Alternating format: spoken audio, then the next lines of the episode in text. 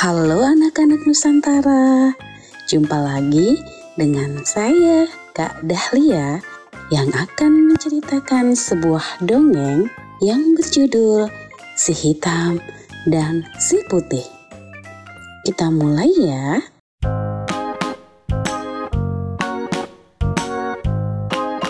Di negeri kambing, kambing-kambing putih hidup dengan damai. Sayangnya, kambing putih hanya mau bergaul dengan sesama kambing putih. Padahal di negeri itu hidup juga satu keluarga kambing hitam.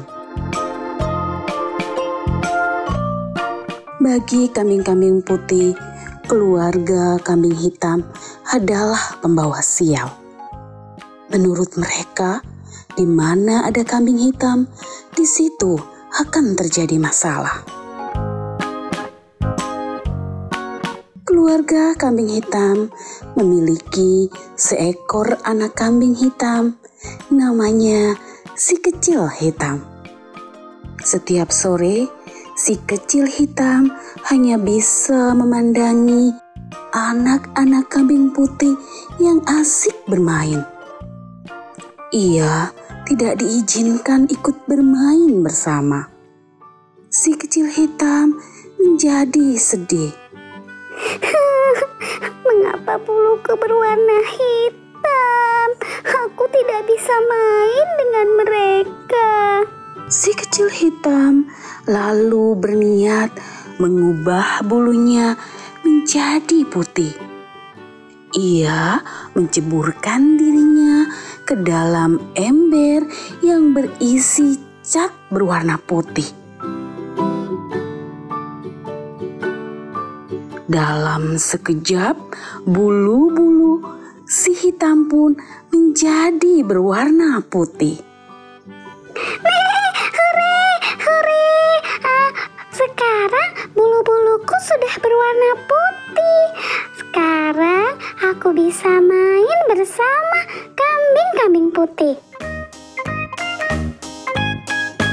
Si kecil hitam menghampiri anak-anak kambing putih dan bermain bersama mereka.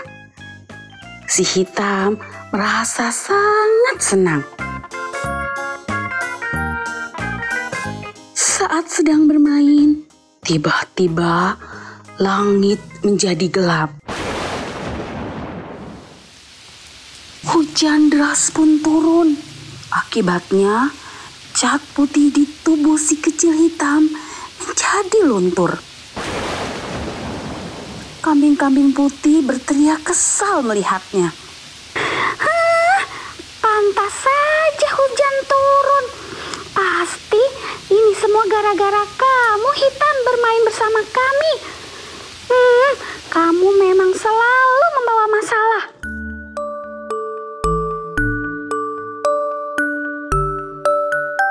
Si kecil hitam menjadi sedih. Ia berlari pulang dan bertanya pada ibunya.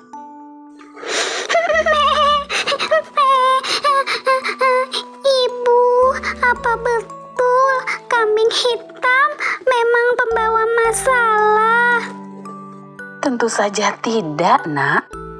Kambing-kambing putih menjauhi kita hanya karena kita berbeda. Tapi jangan khawatir. Ibu yakin suatu saat mereka akan menyadari kalau pendapat mereka itu salah. Suatu hari, si kecil hitam menonton anak-anak kambing putih yang sedang bermain. Tiba-tiba,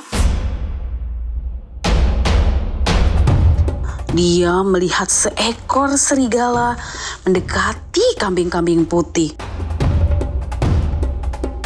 Para kambing putih lari kocar-kacir. Seekor kambing putih tertangkap. Oh, aku kebetulan sangat lapar. Aku ingin sekali memakanmu, kambing putih.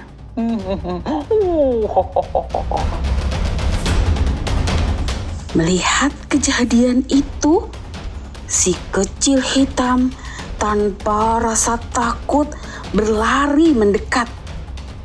Ia mengambil buah-buah busuk yang berserakan di tanah dan melempari si serigala. Rasakan ini. Oh, siapa itu? Siapa yang melempariku dengan buah-buah busuk ini? Si kecil hitam segera bersembunyi di antara semak-semak.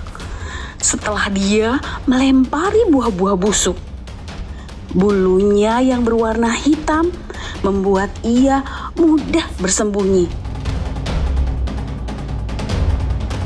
Serigala tidak bisa melihat si kecil hitam yang bersembunyi. Ketika serigala lengah, si kecil hitam melempari lagi buah-buah busuk, lalu buru-buru bersembunyi lagi. Serigala akhirnya melarikan diri. Anak kambing putih yang tertangkap pun jadi selamat.